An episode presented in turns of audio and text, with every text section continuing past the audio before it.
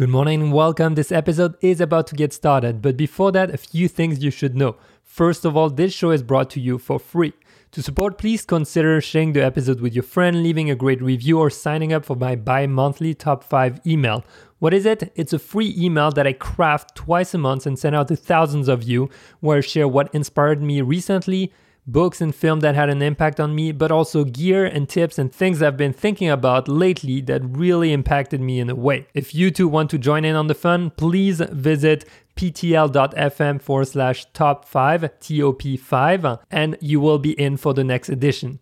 Now, last but not least, all podcast show notes are available at ptl.fm forward slash podcast. Thank you so much for being here, and let's get started. Good morning, podcast, and welcome to the Pierre T. Lambert Show. You are on the first episode of two thousand twenty, so let me wish you all the best for this year. I hope all your projects will go through and that you will have a blast through it. Remember, the process is the most important part. Now, with that being said, we're going to start this year with an amazing podcast that I've been waiting for for a very long time. I finally made it happen. We finally made it happen. It took two. My guest today is Chelsea Yamase. You might know her as Chelsea Kauai on Instagram. I've come to discover Chelsea's work while I was on the world tour with my wife, and we always felt there was a huge authenticity in whatever she was sharing. It was not only visually attractive with beautiful photos, but also the message behind it was strong and impactful. That is exactly why I wanted her to come on this podcast, share her story, and share how she got started in life. Chelsea is not only a photographer, a model, a visual artist, she's also an adventurer that travels around the world. She literally inspires us and makes us discover new places to explore, and most importantly, she encourages us to experience the outdoor experience nature. So this episode is going to be packed with value, and at any point, if something resonates with you, please tweet us, Instagram us, and let us know in the comments or anywhere possible how you're feeling, what is the most impactful part of that conversation, because we're going to be talking about her story. How did she actually leave her longtime dream of becoming an architect to lean into something that was unknown, uncertain, and had no direction at the beginning? How did she actually get to where she is today? What were the struggles? How did she overcome those? That is a part that will really speak to a lot of you, in my opinion. And then we're going to be talking about creativity. Where does she find creativity? How does she uses it? And how does being more vulnerable and sharing how you really feel with the rest of the world actually helped her in her career and in her community? Long story short, this is a dope conversation. I think you will love it. I suck at intros. Let's get started. Let's welcome Chelsea to the podcast.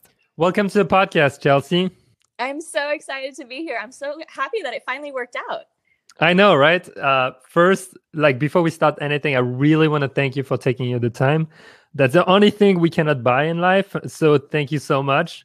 And um, I kind of wanted to share with you that I was actually checking my notes that I, I take for our podcast. And I realized I had a list of guests I wanted from October twenty eighteen. And I wrote down Chelsea after a bunch of other cool people. And I wrote Chelsea, uh, parentheses, uh, sent, uh, wrote it in the comment, asked in the comments. And so no. now, yeah, I just discovered it. So a year and a half later, this is happening.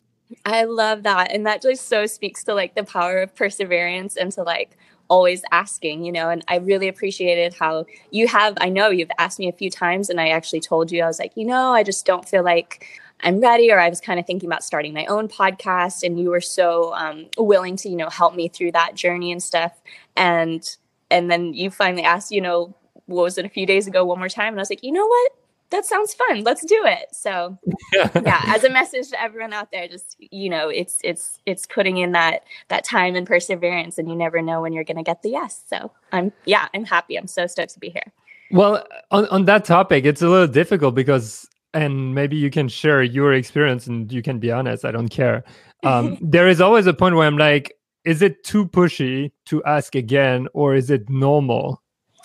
Oh, that's a really good question. And I think part of it is the way that you approach it. Um, like yours have always felt very much like, um, that it wasn't like something that you felt I was obligated to do. You know, you said, hey, this is this is something that I do that I'm really passionate about. I would love to have you. Um, but, you know, those requests were made like months, if not, you know, years apart. And so it kind of gave that space and time for growth and for it to not feel like an imposition or to not feel a yeah, just kind of like overly aggressive. I think if if someone's sending, you know, multiple, multiple D M requests uh, all in the span of one week or quite a few emails. And uh, it's just gauging that process and knowing that, you know, it does sometimes take weeks, months, years for these things to align and to feel good for everyone. Um, so, yeah, I guess you just have to kind of be mindful of that. And that's a really good question. Yeah, I imagine you must have a lot of D Ms um, and and a lot of them must be requests. So uh, I appreciate your answer. It it does um, tell that it's okay to ask, I guess, if if you space it out or, or make it like not pushy. Um, on that note, a lot of people I know try to get either to me or to other people, and, and they ask questions right away. And I feel like, and that's something that I try to be mindful with others, you know, especially like, for example, you or or people with like very big audiences like you do. It's, I, I know having like a innate of that audience, how it feels already to have those requests. So I'm like, how can you make it so that it's actually an enjoyable, almost enjoyable experience for the other? Yeah, completely, completely. Um, yeah, so you kind of know um, how it is. And I think it's also taught me to just be, um, you know, like how they say the power of no, but how to do that in a way that is really honest and really truthful and really compassionate. And I used to think I had to kind of make a bunch of excuses or that, you know, it just didn't feel right to tell this person I'm busy, because really busy is just a reflection of our priorities, right? So it's yeah. never that you don't have time. Everyone has time for things that they care about. Um, and, and finding ways to express that, like, hey, this thing that you're asking of me just isn't in alignment with the with my top priorities right now. And, and you know, maybe here's another resource, or here's a person that could help you, or just a plain, like, I'm really sorry, I just can't commit to that. Um, yeah. And and learning to try to do that in the best way possible. Um, and it's really freed me up to, to pursue and to put time into those things that I actually truly care about. Um, and I find that people in general are just really, uh, they appreciate like that candor, and that, that you're not just kind of giving them some weird paltry excuse that doesn't feel quite right. You know, you're just being honest, like, it's just not for me right now. And, and that's, I think that's something that we can all get better at in our daily lives. Yeah, definitely. And everything you take, every time you take from one thing is taken from another, which you might enjoy more.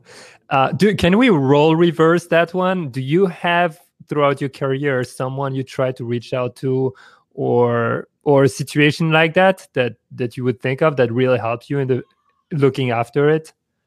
Ooh, you know, okay, off the top of my head, I'm gonna go with no, only because I haven't really done.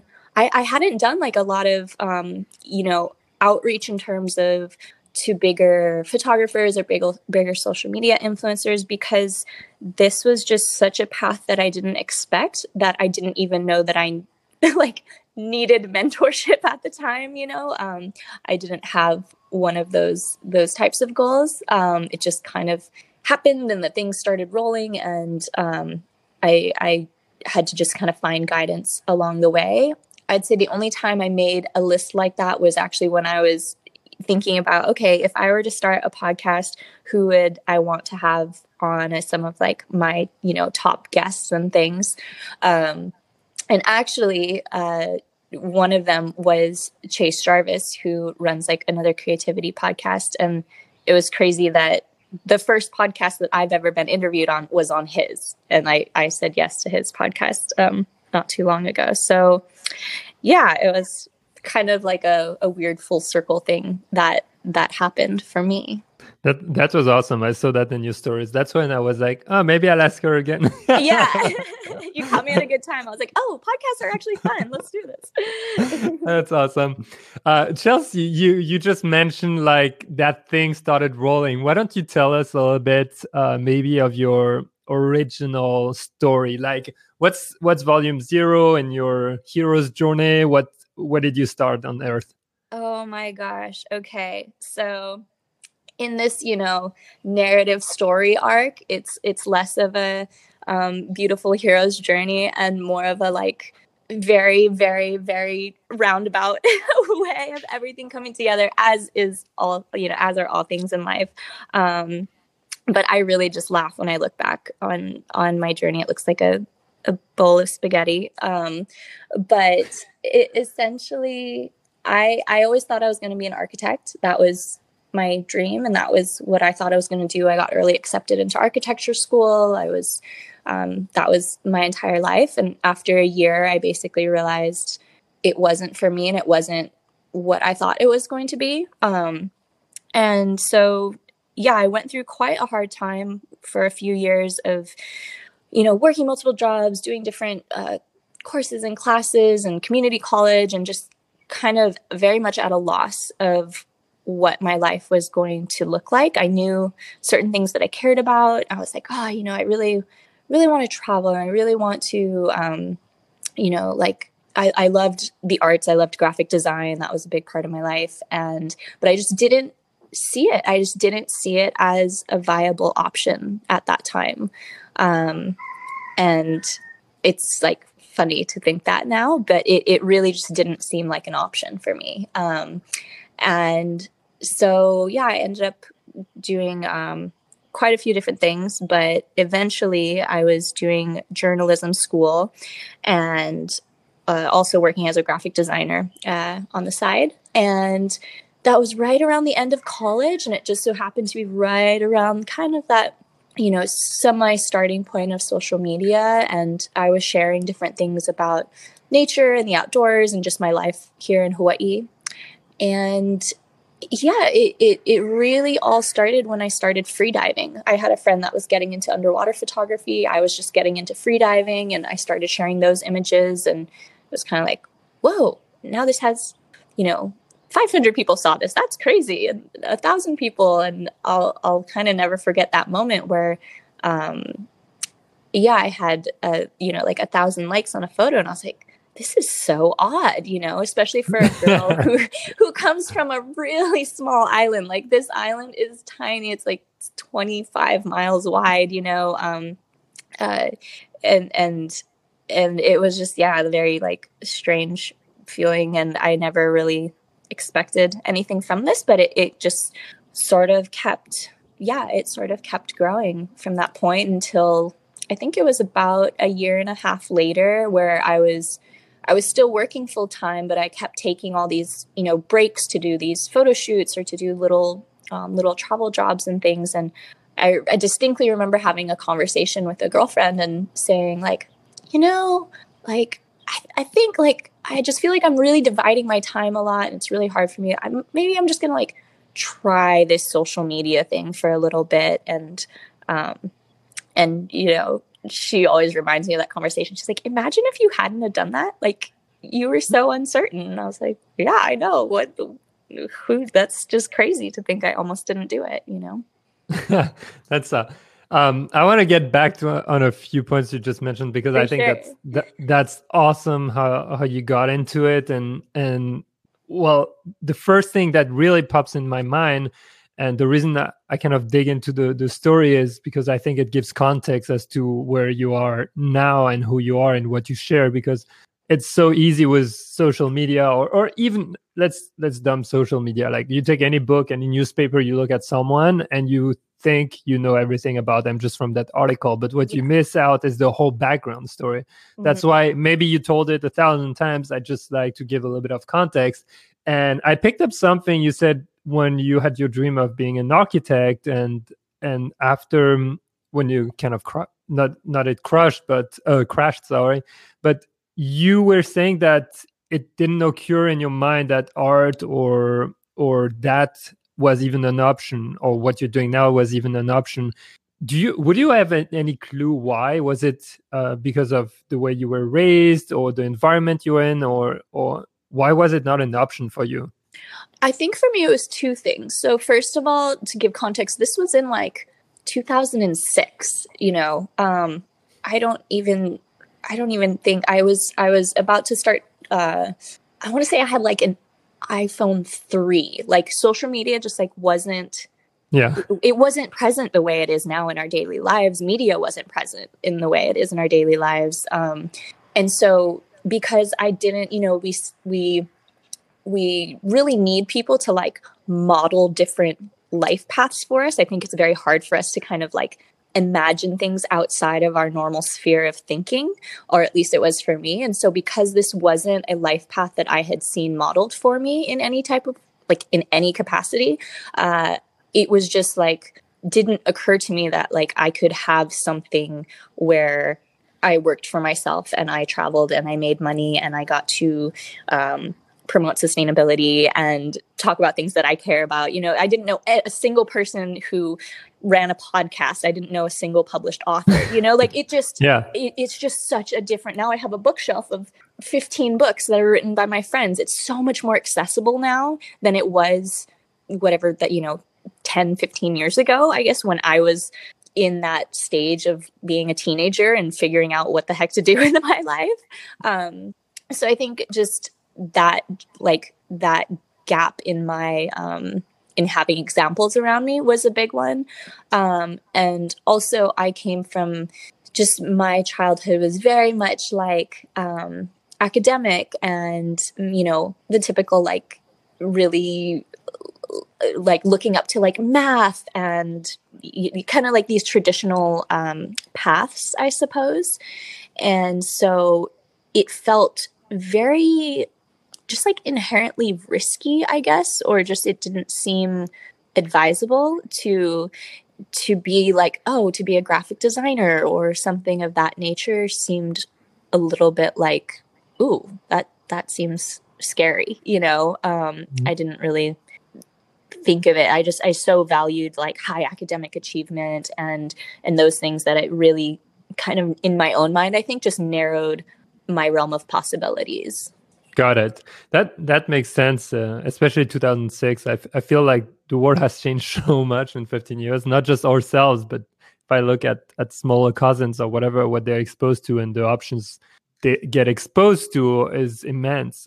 Back in, and maybe it's the same for you, but in France, we have a saying, it's like struggling artists, where like artists are starving basically. And uh, so in, when I was raised, it was very similar where it was like, get good grades, get a good job. Um, if you want to be an engineer, be an engineer. You, maybe you should be a doctor or whatever you want to be. And I remember one day having like a mind shift towards, actually, I could do something else. But it was later. It was like two thousand fourteen. Uh, it took me a while, yeah.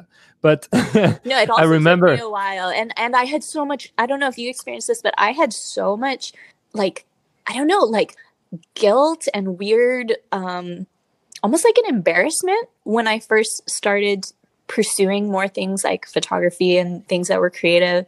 Because in my friend group, like, not that they weren't supportive, but it was just sort of like, oh, like, that's what you're going to do with your life? Like, huh, it, you know, it just, it didn't, it didn't seem like it mattered as much as say, yeah, being, being an engineer, being a doctor, or these other types of um, very well-respected life paths. And that was really hard to, to kind of, and, and to be proud of like the path that I've taken now. And like you said, it's changed so much, even in the last five years that I really don't feel that way anymore. And it's quite normal to have a deeply creative life, but uh, yeah, at that point, it, it was definitely a, a little bit of a struggle for me.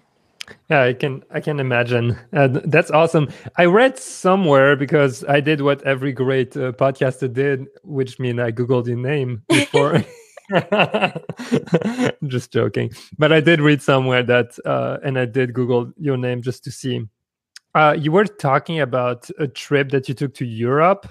Mm-hmm. And I was wondering, was there a specific moment, for example, during that trip where you felt that you were changing completely direction and you, you felt like you had a direction that you were going to lock in and go into? Because something that I feel a lot of myself and included, and maybe uh, other f- people, uh, whether you're a photographer or, or just anyone in general, feel like every time you start taking a direction, you always have doubts as, is it the good one? And then you you have more options. Do you remember, did you have a feeling at one point where you're like, I'm going to go in that direction and that one only? No, I don't think I had that moment of clarity. Gosh, that would have been nice. Um, I think to this day, I don't think I've ever, I mean, I've, I've felt that more. I've felt that more in alignment now. But um, no, at that point, I think it was almost the opposite, where I just kind of got to this point where I felt like super lost, for lack of a better term, and and didn't know what I was going to do. And, and it, it almost was like hitting that bottom point and just like going, okay, well, I don't know. I just really, I love graphic design. I love, I I had always loved photography and cinematography. And I was like, I, I, to this day, I don't, I have no idea why. I just remember late night, I was on online going, well, wonder if I went to like, you know, like Italy and did like design or something. And I just started looking up schools, and I found one and I emailed them, and they're like, oh, like the, you know, admissions thing closes. And uh, it was like that week or something. Um, so yeah, it was almost more of a feeling totally lost and being willing to kind of like go out on a limb and just try something that I thought I might like. Um, that was really what started propelling me in that direction. And then it was just, you know, little pieces coming together and coming together uh, after that. That's awesome. I love, I love how that, that, that works out, how life works out. It's, it's really cool. Well, I, I want, I want to, we're going to move into to the photography and, and like your, your art and what you do today. But um, while I was meditating this morning, I had that, that funny thought uh, that kept, kept coming, because I was like, oh, maybe I have like question coming up for the podcast, but one that was reflecting on, because I also had like a ton of video ideas dropping in my mind. And I was like, you know what? Dare to dare.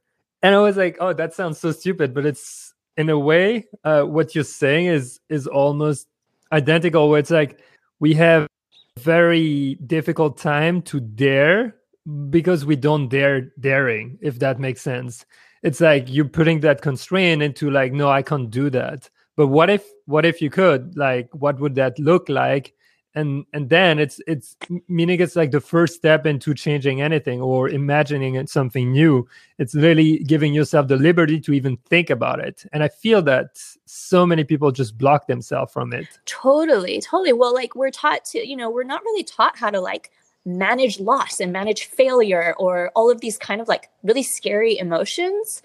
And so we like tend, I think, to play it very safe. And I, I'm only speaking from experience here because it's something I've done yeah. so, so many years of my life, um, where, yeah, I haven't kind of like, like you said, like dared enough in, in so yeah. many aspects of my life. Um, and I, I guess I always thought going into it, like, oh, like the way will be clear and that I'll like know what to do, or I'll know I'll feel ready. And like that, just that point, like never really happens, you know?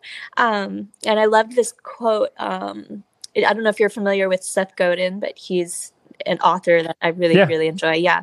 And um, I think it was, he said something along the lines of like, if you don't feel like an imposter, you aren't working hard enough. And ah, that, yes, I remember that. Yeah. One. Yeah. And I always, I was like, when I read that, I was like, oh, so like, yeah, this uncomfortable feeling that I'm always feeling, it's just because I'm pushing into the edge of what I'm hoping for and what I want to do in the world and what I want to create. And so, yeah, that is that feeling in my chest, but it doesn't have to be, um, you know, it doesn't have to be a negative one. And, and those are the places where I think offer us like the most growth and the most transformation is, is when we're daring yeah. on those outer edges.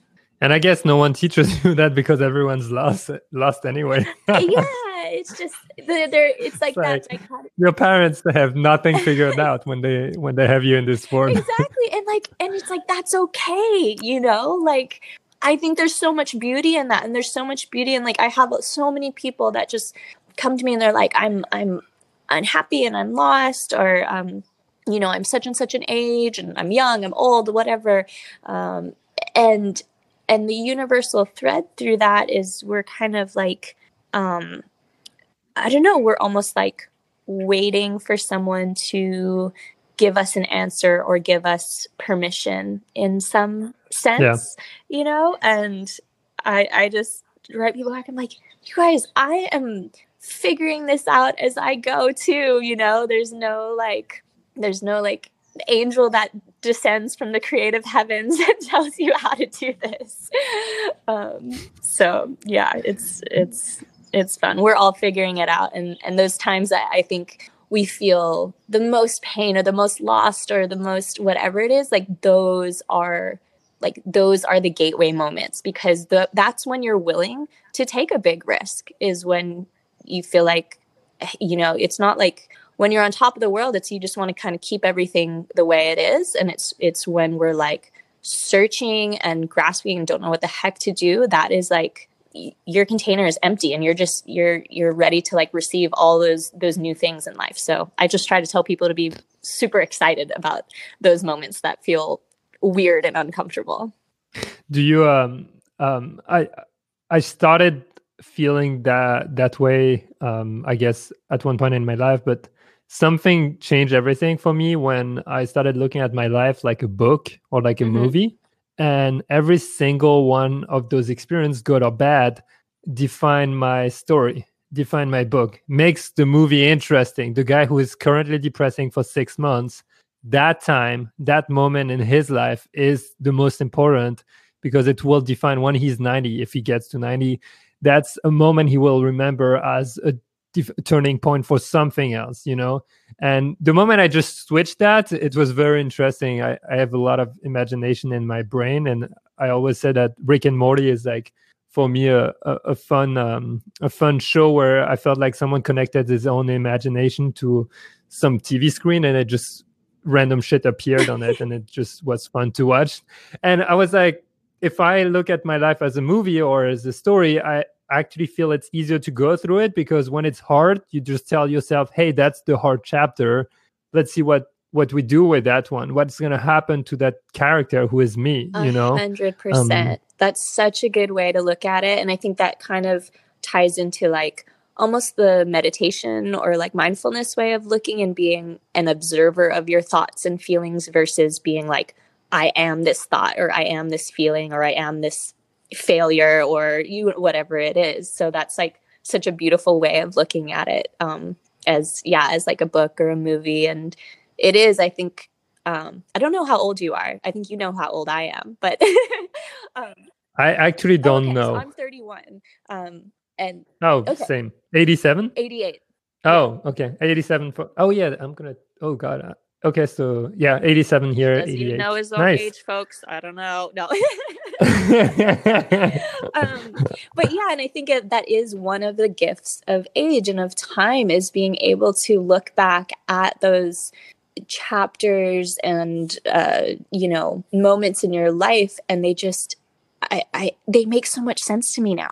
Like I look back on yeah. being ultra sad and depressed and lost in certain phases of my life, and and feeling like an immense sense of shame over being like a college dropout leaving architecture school, or um, just so many different things, even, you know, heartbreaks or uh, happy times. And they all just, you go, wow, they just all kind of make sense. And I don't understand how, you know, it, it, it works out this way, but it, it really does, especially if you can kind of just look at those and, and take the lessons from whatever it is teaching you. I think when we start to feel like we're going in circles, is that's when we're just not quite learning and applying those lessons that, that are there, they're, they're there to teach us.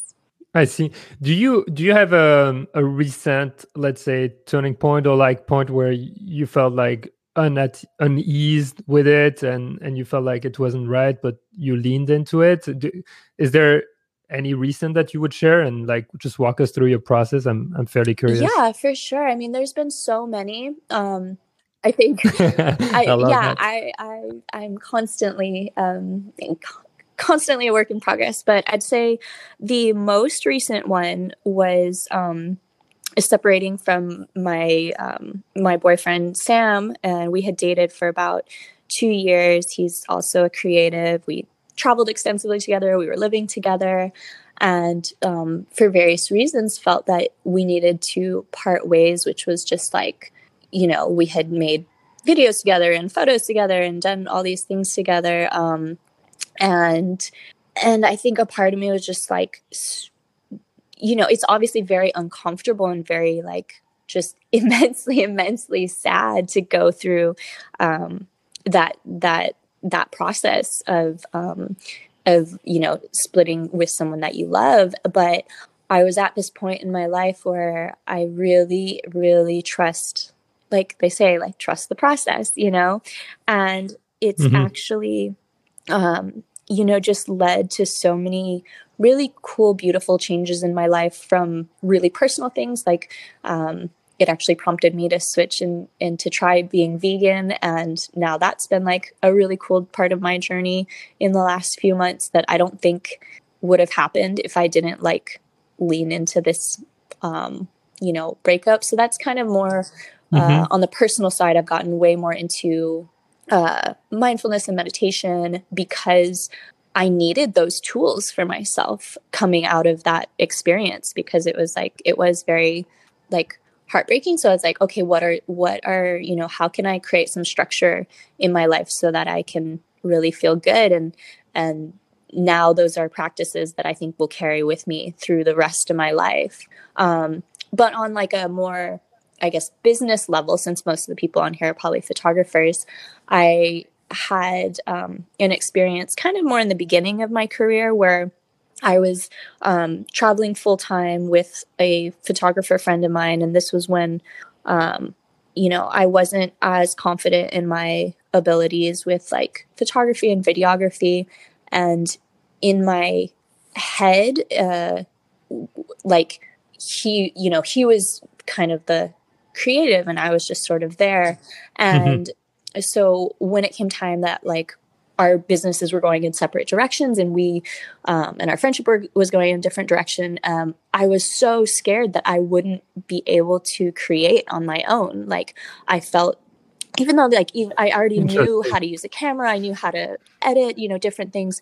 I just felt very dependent on this partnership and on this, on, you know, on this collaboration. And so in, in that separation, I really had to step into my own in terms of like, in terms of business, in terms of owning my creativity, in terms of owning my vision and being able to translate that to other people. Um, and not feeling like I wasn't capable of, you know, of doing that, of taking my own photos, editing them myself, doing all these um, steps that I really had always been doing, but I didn't, you know, I, I just, I was giving away so much of my creative power at that point and I didn't realize it. And so, oh, yeah, so that was a really interesting learning point where I was like, you know, I was so scared to, to, stop that business partnership. And I thought, oh my gosh, like, you know, my, like the quality of my work is just going to go way down and I'm not going to be able to like do this thing. And I'm going to have to find someone to like replace him and da, da, da, da, you know, and my mind's going a thousand miles an hour. And, and then to take that step back and say, okay, well, no, like I, I am capable of, of doing this. These aren't skills that I can't I either learn or don't already have. And so why do I not feel confident in my ability to do it myself, you know? Um, so that was a really, really important. What ga- what gave you that confidence? Like what, what, what was the trigger that made you think I can do this? I think part of it was just, mm, I think part of it was like necessity. And they say confidence is born through like, through like through action basically.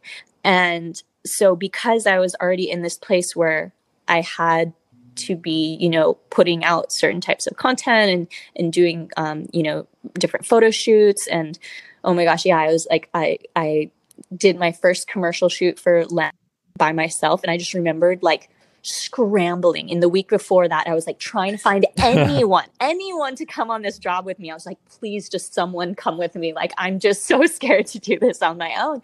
And it was just one of those things where like no one could come. It was last minute. And I had to just step into that place and be like, okay, like I'm just going to have to try to do this. And then through that process of, of, you know, of doing basically came out the other side being just that much, you know, a little bit more confident, a little bit more confident until I, I realized, you know, for me fairly quickly, like, oh, okay, like I'm not going to be perfect at this. I'm not going to be the, you know, like the best overnight, but like I am capable to a certain extent and I'm capable of learning. So that was really, I think, a gift in disguise of of forcing me to grow, because I don't think I ever would have done it on my own. I was just too timid, you know? That's amazing. Um, not. Well, that was the I mean, it's the amazing. I think. Up, right? It was like, they're shaking me. They're like, you can do this. You just don't know it yet. And I was like, I'm scared. I don't want to. And I just like, and then they're like, well, you're going to. So, you know, it's, it was one of those moments for me. This is, this is, I feel this is so relatable for so many people, especially in the creative space, where we might have had a mentor, we might have had someone good next to us. And the moment you have to fly on, with your own wings, it's like, damn, I don't even know if I have wings, so I might just crash and die. But then you jump off that cliff and it might work out. So I'm I'm very happy that you shared that, because um, I I do receive a lot of messages, because my YouTube channel is all about like photography and like how to get better, or like I'm sharing my own adventures on photography. And a lot of people are like, can you look at my photos? Are they good? What do you think is missing? I feel like I don't have this. I feel basically people... in general, don't feel confidence enough in their own work or need external validation. Mm-hmm. And and it's not a bad thing. It's totally, uh, in a way, I would say it's totally normal. Um, but being able to to have that experience that you had, where you get in a, let's call it bad situation, not bad situation, but not ideal, and you come out like stronger with the good outcome. It's it's awesome. For sure, for sure. No, I I love that, and that's I think one of um. Like one of my favorite videos that I've made has this quote in there where I say, um, I want to be constantly practicing courage. And that's just something in the last few years that I've... This is so hard. It's, it's so hard, but it's so good. It's so good when you lean into that. Yeah. Uh, I'm gonna, I want, I want to dig into that because, okay, tell me what, uh, first you have what, almost nine hundred thousand uh, people following you on Instagram. So just to give context to people, and there is one thing, I don't know if I told you, maybe I, I told you in the past, but there is one thing me and I think my wife introduced me to your account the first time uh, that we always felt with you is a sense of authenticity, especially maybe when, when it shifted less from your like just small work that was there or like shoots to like whatever Uh, you want to call it nowadays, where it's like more of you. I don't know how to call that, but where it's more of you. And there was always that sense of authenticity. And and I would say that your caption, you always put a lot of effort into them. Can you can you tell us, because I, even me personally, it's just like, let's not try to say other people. I struggle sharing my own story. I struggle sharing my struggle because sometimes I, I might not even recognize them in a way where it's like, I just either get over them or I try to dismiss it. How do you, how did you come to share everything on, on your social media where you're more open, and, and did you have a huge blockage, or was it, how did you, how was it? Mm. Any tips? um, well, I think for me, it was about right around maybe, I don't know, two, three years ago now. I don't remember even the exact timeline, but, um, yeah, it was kind of that shift that you were talking about where it went from just kind of like, these are my adventures or these are my shoots or my travels um, to, I, I just felt like quite burnt out internally with that whole process. And I wasn't like excited to, you know, be on social media, and, and it kind of just was in this like weird funk with it. And I, I just realized that Um, it was kind of because I was putting myself in this little box where I was trying to be so, you know, just like outdoor adventure. And that was my brand, um, that it wasn't really feeling like a reflection of who I really was. Um, and that I think because I got into this all pretty much by accident, one of the blessings of that is I don't really know how to do it any other way. I didn't really ever think of it initially as a business. It was just like, oh, this is just me. And so I've tried to keep that as a like a through line through everything, where if someone knows me in real life and they know me online, like those two things are pretty, like pretty, pretty close to like who I am as a person. Um, mm-hmm. So yeah, I, I decided at that point that I was like, you know, the only way for me to be excited about this, or the only way for me to like continue this in just a way that feels good and sustainable to me, is to be able to be completely myself. And I'm naturally just a very open person. I love connection. I think part of that is because I, I grew up being really, really shy and not knowing how to connect with people and not feeling a sense of belonging or community. And so now that I, I've cultivated more of those skills, it's just like the most beautiful thing in the world to feel connected to people and to feel seen and to make other people feel seen.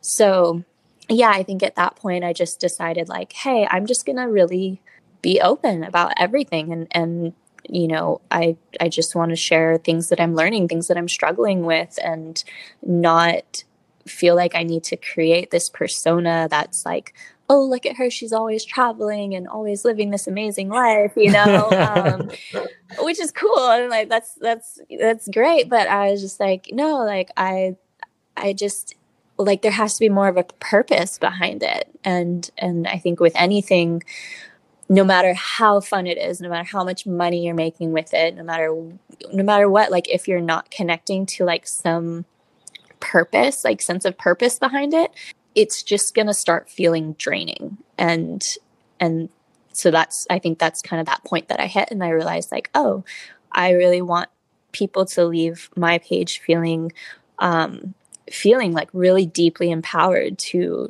strive for things in their life in this completely messy, imperfect process. And the only way for people to walk away feeling that way is for me to be thoughtful in what I'm sharing and to share that part of my process and to share part of that journey with them when things are brilliant and vibrant and amazing, and when I'm just starting out and I'm shaking and scared and and you know and not as not as much knowing what I'm doing. And uh I think once I started down that path, it became so clear to me how universal those feelings and emotions are, um and it's become one of my favorite just like touch points, I guess, with people, um, is to just be that reminder for them that, like, you know, like we said, to like be practicing that, um, that courage and to just show up in the world as, as your most authentic self, because that is really,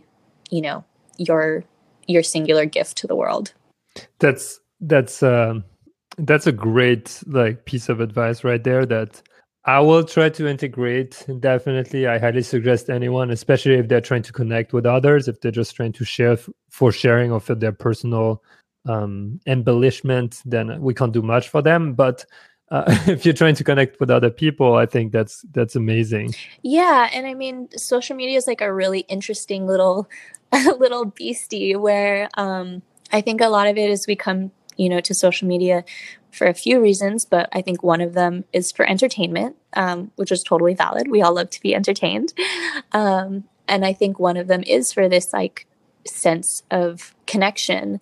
And so when people are just trying to share, you know, purely like photos, I think there's just such an overabundance of like beautiful things that don't really have any depth to them, um, that it's going to be yeah. really hard. Especially yeah, nowadays. especially nowadays. Like, I mean, everyone has access to like, or I mean, most people have access to just such incredible levels of equipment and knowledge and, and, and, you know, all those things that it is going to be very hard, I think, to stand out as, as a person or as an account or whatever that is, as a business. Um, if your sole strategy is just to like, take really pretty pictures, um, or make really pretty videos or something, because that's kind of like only going to go so far, and you have so much competition in that, um, versus when you're sharing your unique voice or unique struggles or whatever that is, um, you're automatically like almost removing yourself from the competition because there's only you, you know?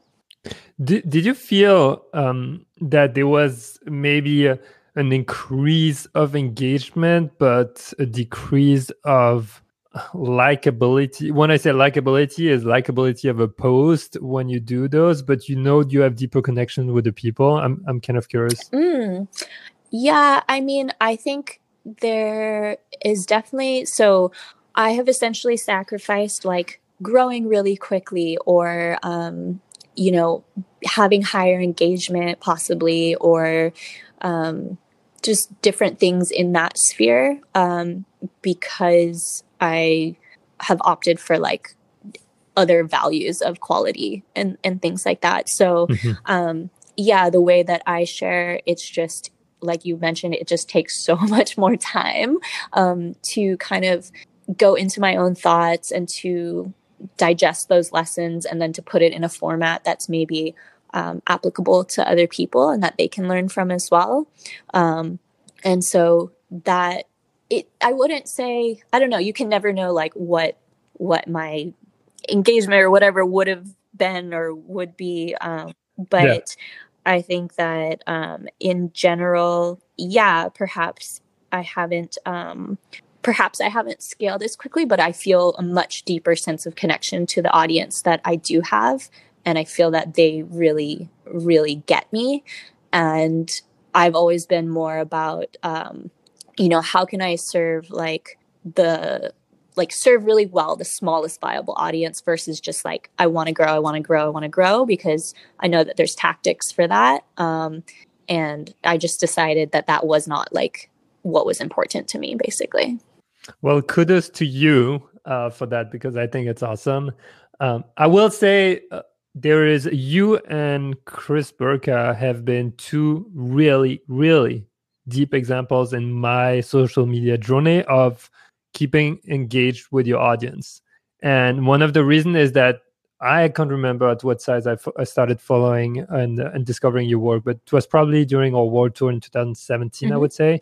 And I remember that seeing your your stuff, and my wife was like, look, look, look, look, that's like a supermodel doing outdoor stuff. It's really fun, and, and it looks also very real. And I was like, oh yeah, that's true. And um, and Chris Burke, I've been following him for a very long time, but I remember he does reply to comments. Then one day I even D M'd me, you know, I dared. And the guy even replied, and my question was probably very annoying at the time.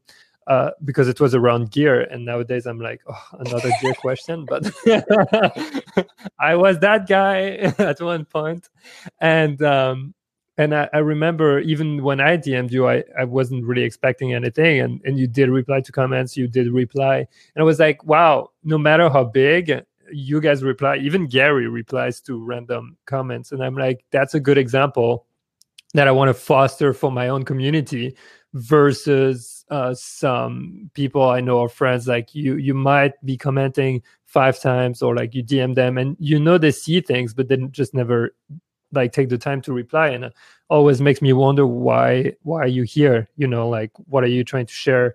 What, what do you want to share so much if you don't want to connect? Yeah. Yeah. And I think different people also have like just different personalities. And I think Chris and I share that sense of just like love for humanity. Chris is awesome, by the way. He's just such a good good human with like boundless energy. It feels like um, he's still my number one podcast so far. Oh, that's so awesome. Yeah, he is just he's a fantastic human. Um and but I think we're both very blessed in the sense that yeah, we're very energized by community, and we're very energized by that interaction. Um and like I just know I have some friends that are so deeply creative but like aren't very good with people, you know, and that's like, it's, it's just like, I do feel for them in a certain way because, you know, like they'll get D Ms and it's really overwhelming for them. And it is overwhelming for me too. But I, I think I just see it as such like, uh, like, yeah, such a, like a privilege, I guess, to, um, to connect yeah. with people in that way. And, and then it also comes down a little bit to context of like, I probably I, I have no idea what our first interaction was, but generally I'm responding to people who um, are are saying something either like really meaningful or are asking a question that they really don't have access to in any other format. So if it's just something that they could easily Google, like I'm personally, just because I, I do have limited time, I'm not going to respond to those ones because I'm like, mm, you're kind of just being a little lazy. um, versus if it is something very uh, much that I could be of service and help them with, then I will take like, I'll try to take the time and like answer that. So, yeah. That's awesome. I just checked. Uh, first interaction was May twenty eighteen. First uh, real interaction is after I mentioned you in, in the story, actually, in October twenty eighteen. and then you were just like, oh, thank you, et cetera. And that opened the discussion uh, in the D M world, and that happens a lot with me also, where like people send me stuff and I'm like, cool, I read it, and that's it. And then something a little bit more meaningful comes out, and I'm like, oh, actually, you know what? That you took the time to re- to write more than great. Yeah. so le- let me let me take the time to reply more than great too. Yeah, it's all just an exchange of energy, right? You just want that to feel like, um, yeah, you just want that to feel like good and in alignment with like what someone's putting out there. So if someone sends me like this thing about how I'm like, you know, like an example for their daughter and that she started doing her own beach cleanups and all this stuff, I'm not just gonna be like, oh, great, thumbs up, you know, it's like, it just doesn't feel good. So yeah. Yeah. The, the, okay. Let's, let's talk a little bit about your, the, the creative uh, photography side and, and maybe a little bit video. Where, where do you feel like you're at in your photography? Do you, do you feel like one hundred percent empowered and, and, and kind of like, where do you stand? You shoot everything yourself, or Are you are you working on? Actually, sorry. Let's start again. I have the first question. I'm super curious. When you go out with photographers, let's say, and you yourself, you edit your photos, you all even take your own photos, et cetera. But do you take their raw images and edit it yourselves? Do you wait for them to do it and send it to you? What's how, what's your philosophy? Yeah. So for me, I do take all the raws, and or a lot of times people are also shooting on my camera too, but for every photographer that I work with, I take the raws. We like double um double back, like I'll, I'll take one copy, they'll take one copy, obviously, and um then I'll edit them and etc. That being said, as a caveat, that is very very very rare for the creative industry in some ways, um especially if someone is more trained as like classically as a photographer versus just like a social media personality.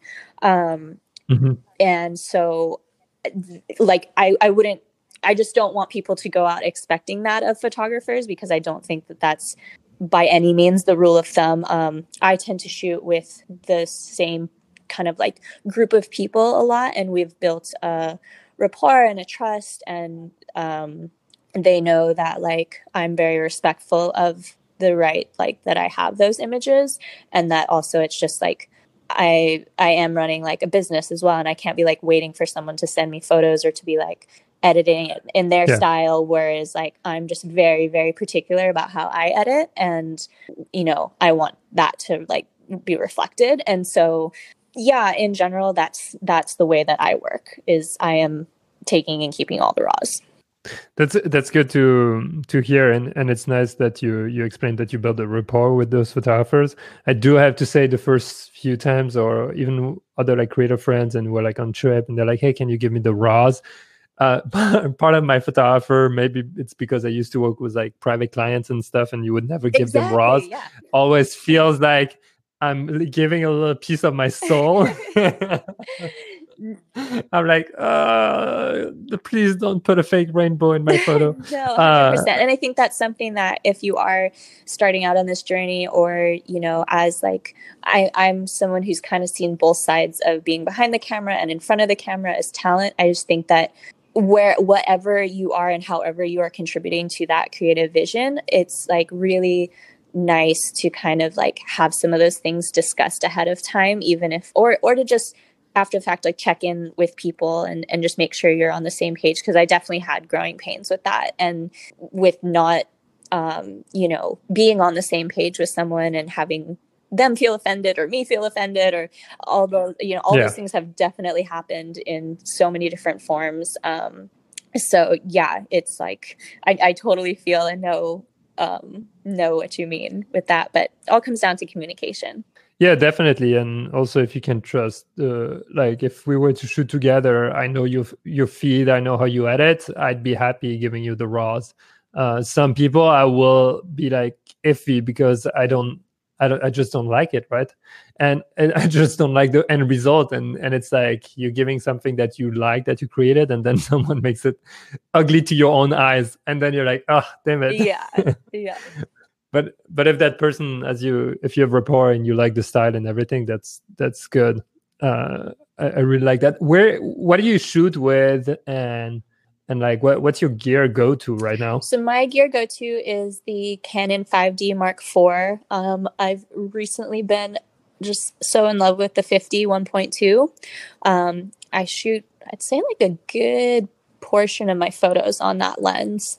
Um, it's just so beautiful. And I think when I was more in like just shooting landscapes and stuff, obviously the sixteen to thirty-five is an amazing lens and just great for all around kind of stuff. Um, but I've been, yeah, I've been really, I've been really, really digging the fifty. Um, and then I have quite a lot of other gear. Uh, I think I have three other cameras, but uh, I would say ninety-seven percent of my images are, are from the five D. Um, and then for my drone, I still really like the Mavic Air, which feels like kind of sellouty to say because I was in the Mavic Air commercial. But um, but for me, and and just the fact that I don't do a lot of like, you know, a lot of drone work, um, that one's just super portable for me to bring on hikes and stuff, and weight's like always a big just like issue for me being a smaller, uh, smaller girl and human being. Um, but uh, yeah, so that's kind of like, I'd say like my minimal kit would be um, those two lenses, my five D body and, and the Air. And it's kind of like ultra minimal. Have you tried the E O S R yet? The what? U S R? The E O S R, oh, no. Yeah, they're mirrorless. Uh, your accent no? was like, the what? The U S R? The Soviet yeah. um, no, I haven't, actually. Um, have you tried it? Uh, yeah, I did once. Once. It's uh, it has a very good grip. Oh, that's... But it's much smaller. I mean, it's much. It's a, it's a good amount smaller than the five D Mark four and lighter, which I think wins. Yeah. I mean, I think mirrorless is kind of the future. It, it's, I can't really see it going another direction to me. It just makes more sense. Um, but yeah, I, I did shoot a campaign for Canon last year, I guess that was, using um, a different mirrorless, the M fifty that they have. And oh my gosh, it was like a revelation traveling with that thing. I was like, it's like really? I have nothing in my backpack, because I mean, yeah, the, the five D is like, it's, it's, you know, it's, it's, it's hefty. Yeah. It, it it has some weight behind it, which feels nice sometimes. And I think, yeah, I feel like very like, mm, look at my camera. I got this. But, um, but yeah, I'm the pro. But traveling with the, with the M fifty and shooting that. Um, and I think I was maybe like, yeah, like, it was quite a few months where I was pretty much just always opting to like only bring that camera,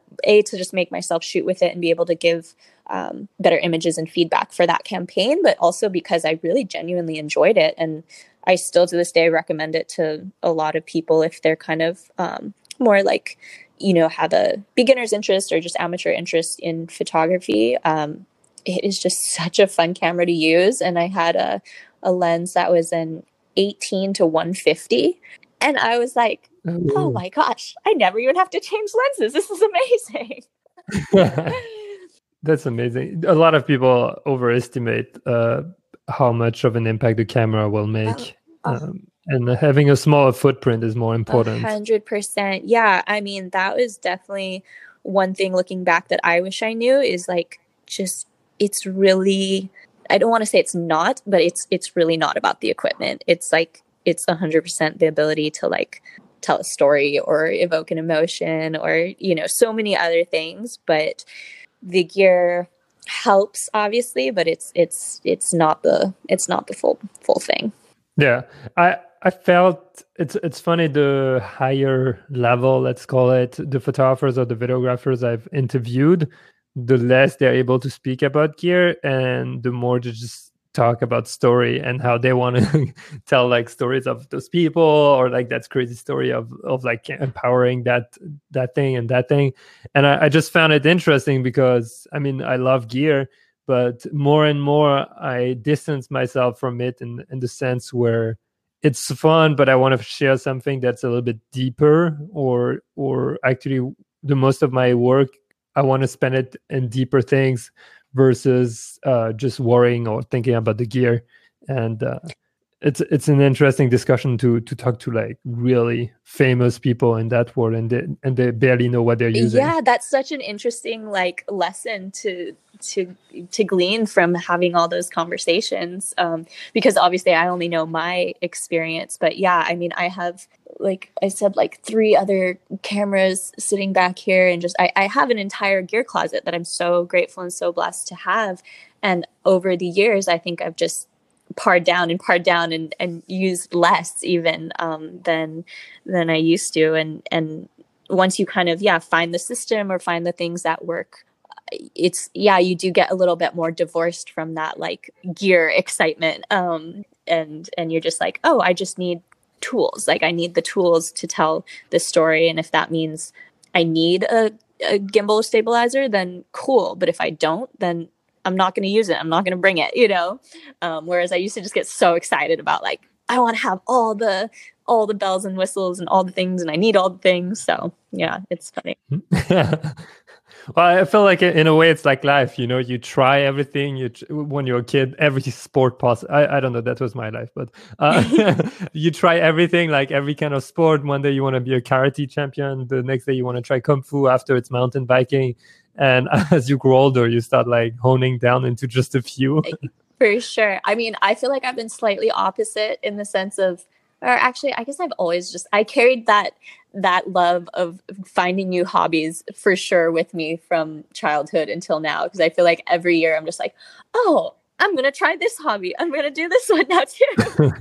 but, um, but I totally get what you mean. Yeah. With, um, with other aspects of my life, it is, it's been a process of simplification and finding what works and, and just kind of moving forward.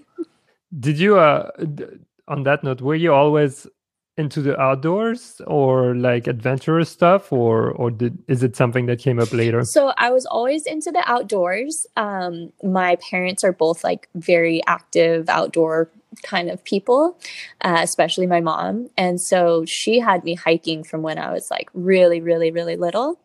But it's funny, like all the things that people know of me now, like freediving, slacklining, acro, highlining, uh, backpacking, like all those things, surfing even, I didn't start until, you know, in this last few years or in this last maybe like decade of my life. There weren't any anything that I was doing growing up. Um, so, yeah, I always had that like outdoor tendency, but the way it's come together now is like um is very new to me.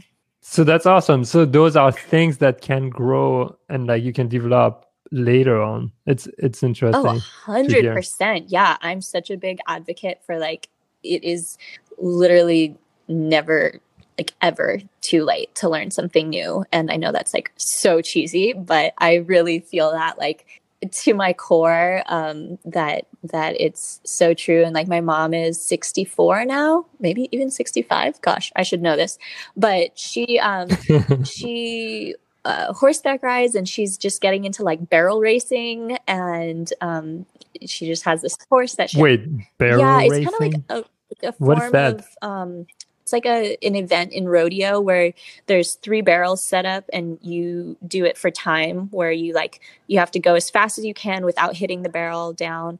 Um, and yeah, there's like different events that you oh. can do basically on horseback.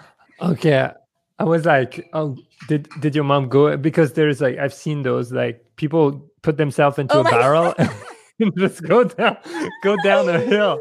I'm like, that sounds really extreme. That would be but hilarious! Oh my gosh, I just had such a great visual of my my mother with her blonde hair streaming in the wind, going down some like gnarly ravine in a barrel. Oh gosh, yes, I love it.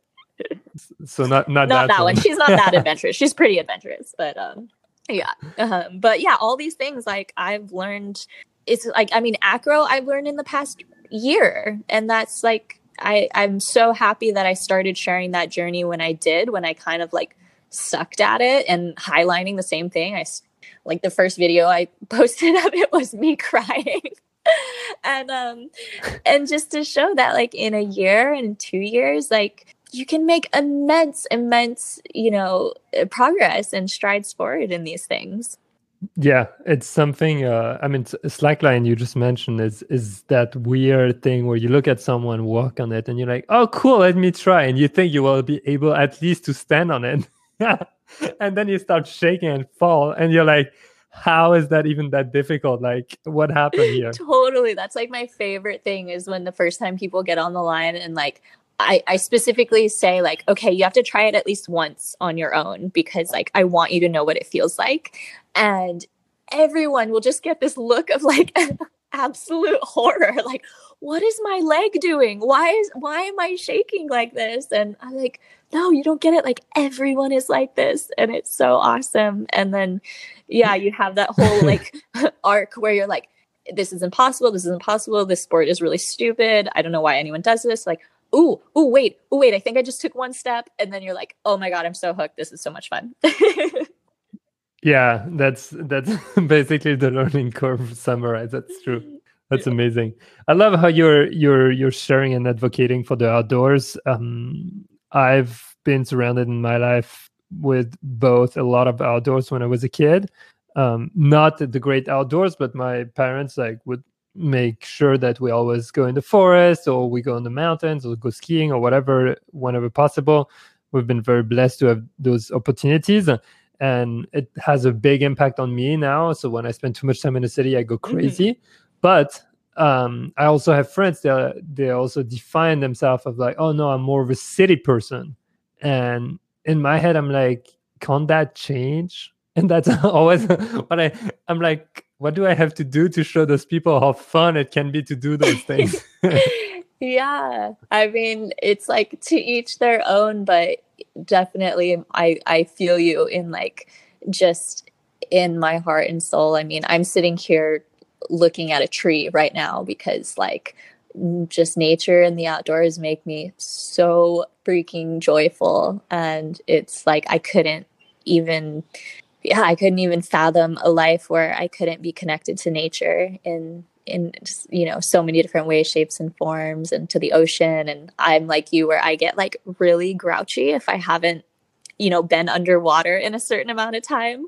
And I try not to be, oh, but I'm just, I'm like, I oh. just feel weird. I just don't feel good. And I don't know why. And I'm like, oh, I just need to go swimming. Like, it's fine, you know? So, um, but I, yeah. Well, I'm I'm gonna be vulnerable for that one. My YouTube channel has been like around photography and stuff, but lately it's been a lot around city and street photography, and I love it. But but I have that fear at the back of my mind that I'm building an audience a lot around that, and I cannot switch it or I cannot lean too much into what I also really love, which is outdoors and and shooting underwater or whatever. And and it's it, it's it's interesting because it, it allows me to have the life I have right now, which is good. But part of me also wants to connect back to nature a little bit more. And I just love shooting on the water. I'm in Chicago mm. right now. So the lake is kind of freezing, but the water is clear blue turquoise, right? Oh. It's weird. So when I looked at it the other day, I was like, oh my God. And I was like, I need to find a friend who is ready to go with me in the water. So I want to go shoot underwater in Chicago, and and I have to find a model, someone who's ready to be in the water with me. That's going to be very difficult, but because it's like freezing yeah. uh, water. But I'm like, I really want to do that, and part of me is is just afraid that, you know, as I go forward, if I do too much of one thing, then I I cannot. At least with the social media thing, it's it's going to be more difficult to to showcase other areas. Yeah, I mean, I definitely know a lot of my friends that are in this, you know, or have very successful, uh, you know, social media businesses or online presence. And they feel like a little trapped by the work that they've put out in the past and that they can't pivot um, in into a way that would feel really good to them. And yeah, and that's just really hard. It's a conversation I've, I've you know, listened to um, for so many people. And um And is there a reason that like you've, like, do you just have a, a great interest or wider audience when you do those like street photography classes? Or I'm just like curious what the impetus is behind sharing that versus sharing like landscape photography. Um, Mostly because I, I don't have, right now, I don't have access to, to the nature as much as I want to, or I'm not in a position. We just got a baby in November. Oh, so congratulations. uh, thank you. We, I'm not like, it's it's been really intense if you ever think of one. Like, yeah. But uh, I'm just joking. No, actually, it's true. But uh, the... Um, yeah, it's it's just easy for me to do it, right? It's somewhere like I feel like cities, at least for me, is is like places where I always like find other people. I can connect easily with like friends. Uh, I don't have the circle that is like very outdoorsy. Mm-hmm. I haven't been able to build that circle, and that's also why I reach out to to uh, to people like you, and I have them on the podcast, et cetera. So, uh, selfishly, at the back of my mind, I'm also trying to build that tribe where I can actually get inspired by, and that is not necessarily in what I'm doing every day here. So that's my selfish answer. Well, that's the best is when uh, we of, like, what is it? When we scratch our own itch, right? That's what like Tim Ferriss always advocates for, is like doing things that are a little bit selfish in that, in that way, because it's knowledge that you want to have or something. And I'm also mm-hmm. going to hold you accountable to doing that photo shoot in the lake, because that would be so wild and so cool. Um, my friends actually live in Chicago, and they took this crazy drone shot when the lake had been um, frozen over, but then kind of like it was starting to break up, and they basically took a drone shot of paddleboarding the lake with all these like kind of like icebergs, I guess. Um, and it was nice. So cool. And you, you just never would have even guessed it. It was in Chicago, you know, um, and people were blown away. I- I might have to ask uh, ask you to put me in touch with your friend if they're ready to go into yeah, the water. Yeah, yeah, I can I can put you in touch. I think one of them's now living in California, but yeah, let's let's connect afterwards about that. We'll, we'll find yeah. it. I know there are people surfing in, in Lake for Michigan sure, in the winter, so sure. I will I will find someone. Um, yeah, I will be accountable for it. Uh, and and do it anyway. Otherwise, it's one of those things that if I don't do it, I'd probably be like, why am I living exactly, for? Exactly. Do it. I think we we all have so many, just so many beautiful ideas. And I like, I just want people to, like, myself included, to just like take those, yeah, take those actionable steps to just like doing the things and getting them done. And it's, it's so such a reward in and of itself, just to like um, have a creative goal and to execute it. And I think that's one of like my favorite feelings. Do you have a two thousand twenty theme or thing you want to lean into? Ooh, this is a really good question. Um, there are a few things that I've I've kind of told myself um, that I want to be better at, but I don't think that that's so much your question. Um, I think my theme for this year is realizing um, that I, at the core of what I do, um, more than travel, more than adventure, more than anything else, is I love creating communities, and I love um, enabling people that feel like they don't have that to connect like to other people, um, and to feel that sense of belonging and stuff. And I think that that's something that I'm really going to lean into this year. I just finished uh, recording a little video for um, a retreat that I'm about to launch uh, with a girlfriend. And I'm super excited about that, to kind of uh, be able to cultivate more in-person experiences. And it's the same reason that I'm taking three weeks off and paying to do an acro yoga teacher training, is because I want to be able to like take that knowledge back and teach it to my, you know, my community here in Hawaii, and then also hopefully with, you know, other people around the world. Um, so yeah, just kind of like serving that, that idea is, is going to be, I think, what leads me through this year. That's amazing. Well, I think you, you're going to do really well at that. And I'm excited to see where it goes. Do you have, I, I'm going to be super mindful with your time, but do you have anything that helps you creatively, like a go-to whenever you're like a little bit stuck, or you need new ideas, or you're like, I feel like I'm doing too much of the th- same thing? Where, where does your mind go? What do you do to, to like, can find something new? Mm, that's great. Um, I think for me, so like when I'm feeling kind of burnt out, is that like... Yeah, either you're burnt out, or I guess it's a form of burnt out, or you might not be burnt out, but you're like a little stuck. You know, you're like, eh, I don't want to do that thing again. Mm. I want to I want to find new ideas. What do, what do you what do you go? Yeah, I mean, I guess I've always just approached it with the idea of like, I'm going to like, I don't know, like shoot things that I'm excited about. Um, and I know sometimes, yeah, you can like find that excitement a little bit like lacking. And I think one of the, one of like the really conversely fun things that I've enjoyed doing is um, shooting in just radically different environments than I normally would, because I think I did get to a point where I was like, all right, here's a waterfall. I'm going to stand here. This is going to do like this. It's the perfect rule of thirds. Awesome. Cool. Check. Next. Um, that looks great. Sorry, I had you know, to laugh.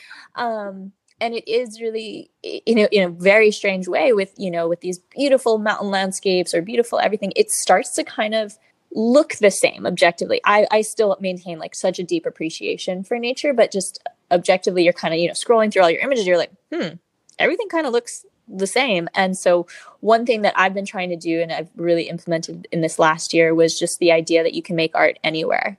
Um, and so like, even when conditions aren't good, I'll be like, well, okay, well, what could I do that would like make this cool? Or what, like, you know, prop could I introduce that would make this, this more interesting? And it kind of like enlivens the process for me. Um, and, and, I've actually been just like pretty baffled at the results that like some of my favorite images have come from like these weird experiences and weird places, and, you know, things that I never would have been like, oh, I'm going to plan a trip around, you know, shooting at a truck stop in Louisiana. You you just don't like, you don't do these things. But, um, but yeah, just, it's just really been tuning more into that idea of like, oh, how can I like make this thing more unique, or how can I contribute like my, more of like my thoughts and personality to this process, versus just like showing up to a location and snapping a, you know, snapping a picture kind of a thing. Um, whether that is implementing more of a narrative or more of an emotion, you know, going back to storytelling as always, um, what's that meaning behind it? Or is it just, um, you know, like going on this road trip that I went on from Florida to Texas. And it was like pretty random a lot of the times, but every day I was just kind of like, all right, it's super rainy out. It's super cold. A lot of the locations we wanted to go to, we're not going to get to go to. Um, how can I still like flex my creativity muscles every day? So it was like, one day I was like, oh, you interviewed Quinn on this podcast, right? Oh, man. Yeah, he's uh, he's the last one of two thousand nineteen, and you will be the first one of oh, two thousand twenty. That's awesome! Oh my gosh, so perfect. So yeah, that was like a really good example. Is going with Quinn and I. Um, you know, we have really different approaches on photography and stuff, and and um, I think it kind of blew his mind some of the things that I wanted to shoot. He's like, "You want to shoot what?" Um, but it was he was so game, and it was so much fun. And so like one day we went to a. a thrift stop, a thrift store, and got like, you know, just looked through like what kind of different, you know, things that we could get as like props for this uh, location that we were going to. And, and really that made the shoot so much fun for me was, you know, I found this like vintage suitcase, and that became like a central part of the, the shoot and like the driving force of the shoot, versus just like showing up to this tree tunnel that's sort of like everyone's already shot, and and just kind of like doing the same thing. You know, it was just like, what's that little five percent extra that I can put in that will, even if it's just to make me feel more excited about the process. That's a, that's really interesting. Uh, that suitcase photo for everyone, you can just see it on Instagram. I remember seeing it. I thought it was really cool. Uh, and now that we talk about it again, reminds me of Walter Mitty, mm-hmm. the movie, um, or with the accent, the, I don't know how it is with the right Walter accent. Yes. Correct. Yes. And I, I think I remember like the poster has a guy with a suitcase that's completely out of place compared to the, the environment. And um, you, your shot, now I think about it, like kind of links that. I'm not saying it looks like it. It's just links those parts, which is kind of funny uh, how the mind works. But And I, I love what you're saying. Do you have an, an example of something that you would do on a rainy day if you were home, or something you did where you're like really impressed by the result? Mm, um, I think one, well, on that same, um, on that same trip, one that we did was um, I actually like, I made a, a, Oh, well, where I was impressed with the result. Okay, this one was a complete failure, so I guess I'm not going to talk about that one. But it was really fun to shoot. I made a shirt out of leaves. no, no, no, no. Please, please, please, please talk about it. Um, well, yeah, one of the days I was like really inspired by all the um, the foliage and stuff around. It was kind of like the end of fall at that point when we were taking the road trip. And so I was like, oh, hey, can we just like pull over and find a bunch of really cool leaves? And I, I, you know, as we're driving, I spent like an hour taping the leaves all to my like upper body and face. And, um, and yeah, we just took like a bunch of like leaf portraits. Um, we found a truck stop. I think it was in Alabama, but it had this really cool yellow, um, tree out front that like all the leaves had fallen down. So it's like forty degrees. It's, or, you know, that's in Fahrenheit. So that's probably just above zero in Celsius. And, um, I'm like laying in the front yard of this truck stop with all these leaves covering me. And it was like, it was just so much fun to shoot and to like figure out different, you know, things with like the contrast of the leaves and the shapes and, um, and my body or different things. So yeah, that was super fun. It, I didn't end up even like really doing anything with the photos, but it was just something that was like such a fun thing to do on a rainy day. Um, and I think it's like, you can try just like being, being so willing to try to experiment with, um, and like be really actually like purposeful in trying different things. Um, so don't like, it's so easy for me to go out and shoot like really clear underwater, you know, images or whatnot with like beautiful, just like sand and things. But probably my favorite underwater image that I've uh, been part of lately is on that same trip. Uh, it was like in the swamps in Florida. It was super, super oh. murky, like, like literally like a few feet of visibility. We had gone there to actually shoot photos with manatees. Um, and then kind of didn't know that, um, there's certain rules that they don't, they, they don't really want you diving down with the manatees. You can kind of like, I guess, hang out near them and snorkel, but they don't want you like diving down. And there were just like not really many mm-hmm. manatees around anyway. So we were like, you know, a lot of people would be like, oh, that was a bust. Like we didn't get anything. We didn't, you know, whatever.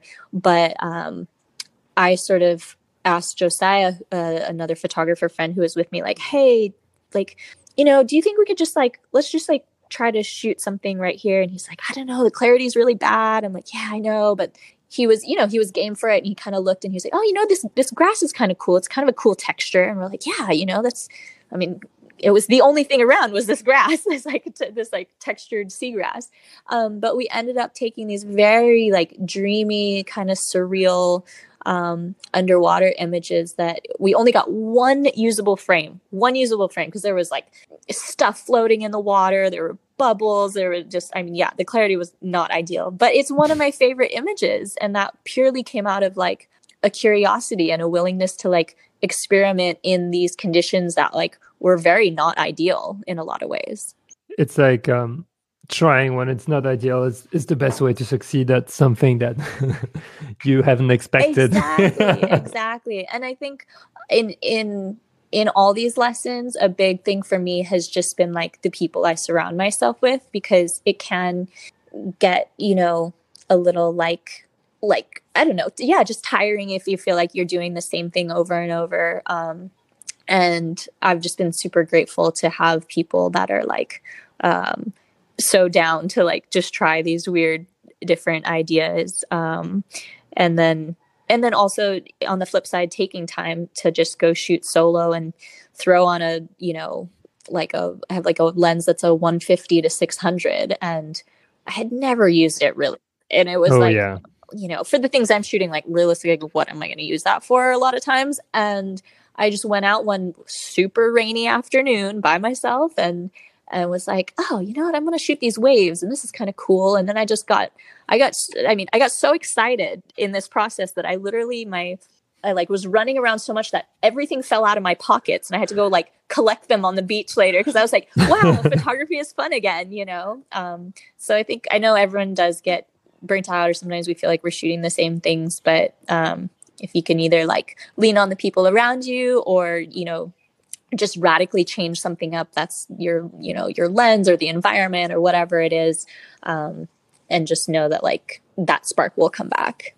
That is the best advice. It happened to me yesterday with the snow. So yeah, you were so excited. I love I just, that. I, I just ran out, and, and that's going to be actually a video for me on YouTube, and uh, whether it does well or not, I don't, I don't really care, but Uh, the excitement will definitely shine through, I think, in the video. Uh, and uh, it, it's good to reconnect and, and just try things that, that might not work, or, or or just do them not because you think it's going to look good, but just because you want to have fun. And I think with photography especially, maybe nowadays more than back in the days, because we have so many examples of great photos, like we're inundated with like good stuff, it makes you feel like you're You you cannot take you should not take a bad photo, or you should not share anything that is not perfect or, or visually appealing. But in actuality, this is the, the fun part for me, at least. A hundred percent, yeah. And I mean, I think I only share, you know, point zero one percent of the photos that I take, and so many of them are just for like for the joy, or for figuring things out, or that they just didn't work, or it was just a learning experience, you know? Um, but yeah, we have so many, so many examples of great photos and of, you know, landscapes of beautiful things, that I think it does get really easy to kind of like fall into that thing of feeling like that should be your style, or that that is something that you should kind of like replicate or do the same thing as. And um, yeah, I would just, like I follow a lot of like weird, you know, like kind of just like very artsy accounts that don't even really shoot like quote unquote like the Instagram style, because I find more inspiration from from that, and from paintings, and from, you know, just books or whatever it is that um that I actually get like so much more inspiration from from people that are doing things that are a little weird and a little different. Yeah, I if I if I'm uh, if I'm correct, you know Sorrel yes. more. I think you you guys spent time I together, and uh, yeah, I remember I, I messaged and discovered her like before she blew up on YouTube. Just before that, like three days before she blew up, and after I never got to meet her. But I remember we were both in Bali, and I started seeing her accounts and what she was doing, and I was like, wow, that's. In a way that was different, because it ra- reminded me a lot more to what I would used to look at in the fashion world, or like when I wanted inspiration for shooting with client, where it was very edgy or or just like very artistic in mm-hmm. a way. I, I use that word because I don't know how to define it. But and I remember she really leans into it, whether or not it's Instagrammable or whether or not like people like it. It doesn't. I feel like she's she's a little bold with, with her photography, which is really refreshing for, for the social media um, environment that I I evolve in. I'm sure there is another, again, it's just like everything. I'm sure there is another scene that is all about it, but in the one that I evolve, I don't see that that much. So uh, I think it's great.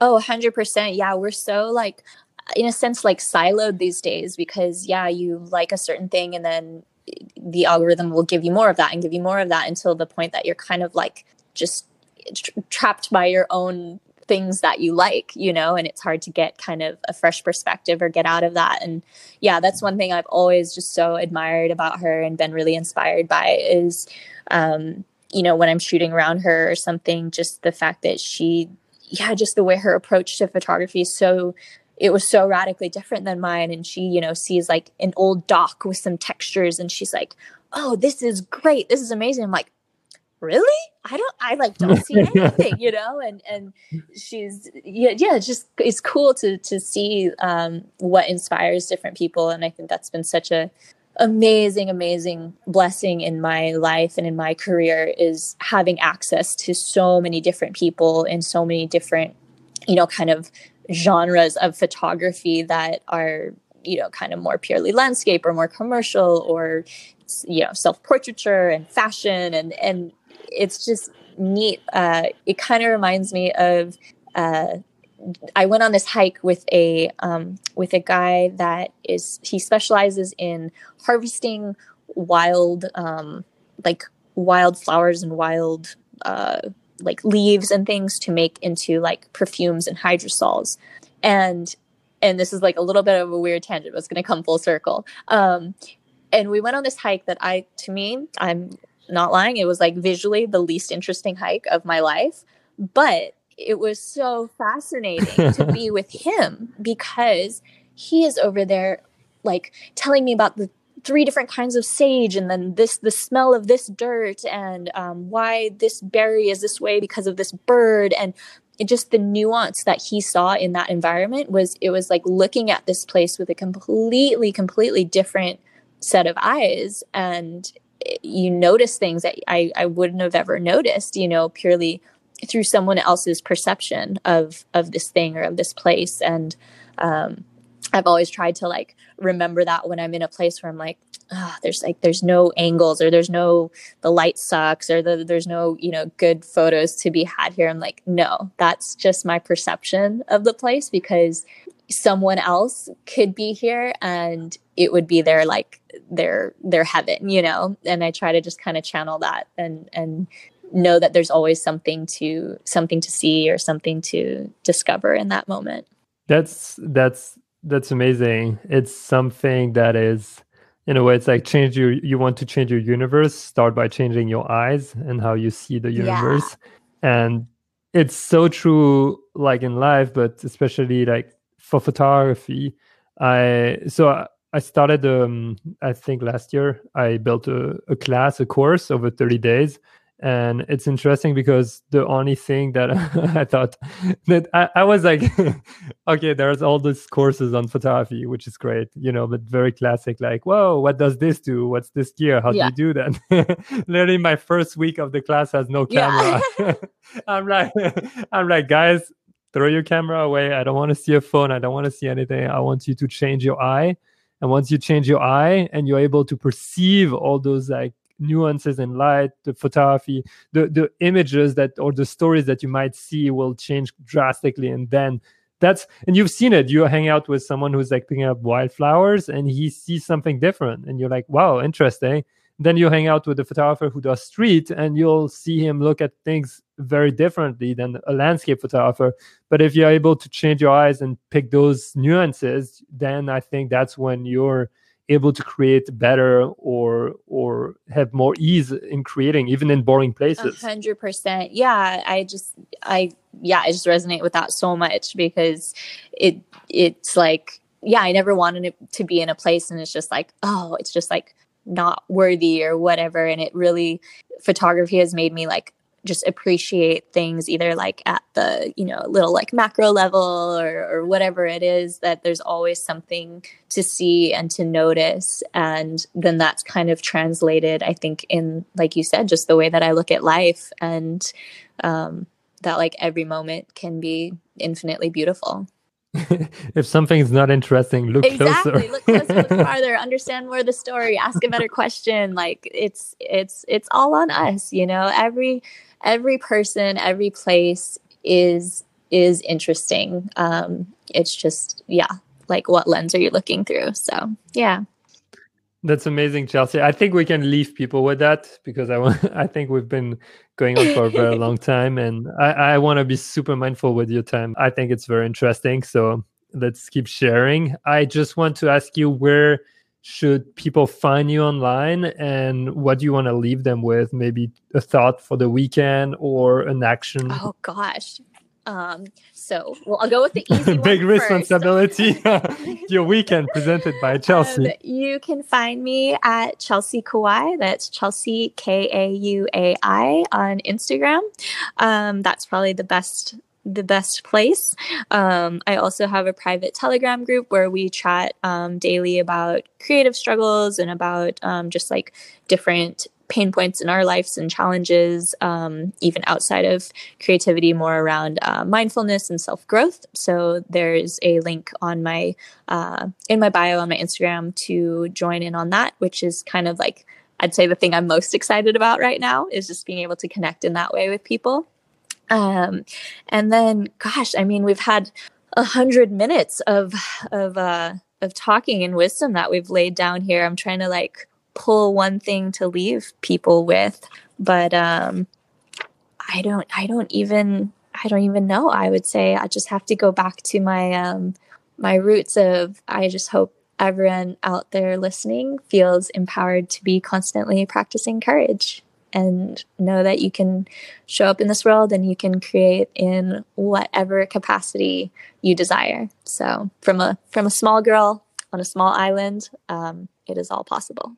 Thank you so much, Chelsea. I think that's full circle. Thanks, Pierre. Have an amazing day. Wow, thank you so much for listening. I'm very grateful for your time and for Chelsea's time. So please, everyone, go say hi to Chelsea on her Instagram. Leave her a big comment. Tell her what you thought of the podcast. Maybe tag her in your Instagram stories when you're listening. All that, all that, you know, share the love. I'll see you. Talk to you in the next episode. If you're new here, make sure you subscribe. And voila, have an amazing day. Get out there, go shoot, try something different, try something new. Thank you so much for listening. Before you go, would you like to receive once a week a free short email with my top five inspirations, photos with settings, gear I've loved, and what I've been watching, reading, or listening to that really inspired my work and my life lately? If you want it, just go to pierretlambert.com forward slash top five and you will be in. Every week you will receive that short email to set. Before you go, quick question. Would you like to receive twice a month for free my top five email? It's an email that I craft with love and passion, in which I share what inspired me recently, books and film that had an impact on me, but also things I've been thinking about, gear, tips, and photos that I absolutely love. If that resonates with you, if you want to peek into that universe, please join thousands of other readers. Sign up for free at ptl.fm forward slash top five. That's ptl.fm forward slash top5. Thank you so much and have a beautiful day. Remember, try something different, try something new. You off on the good vibe for the weekend and inspire you. Now, with that being said, have an amazing day. I'll talk to you in the next episode. Bye.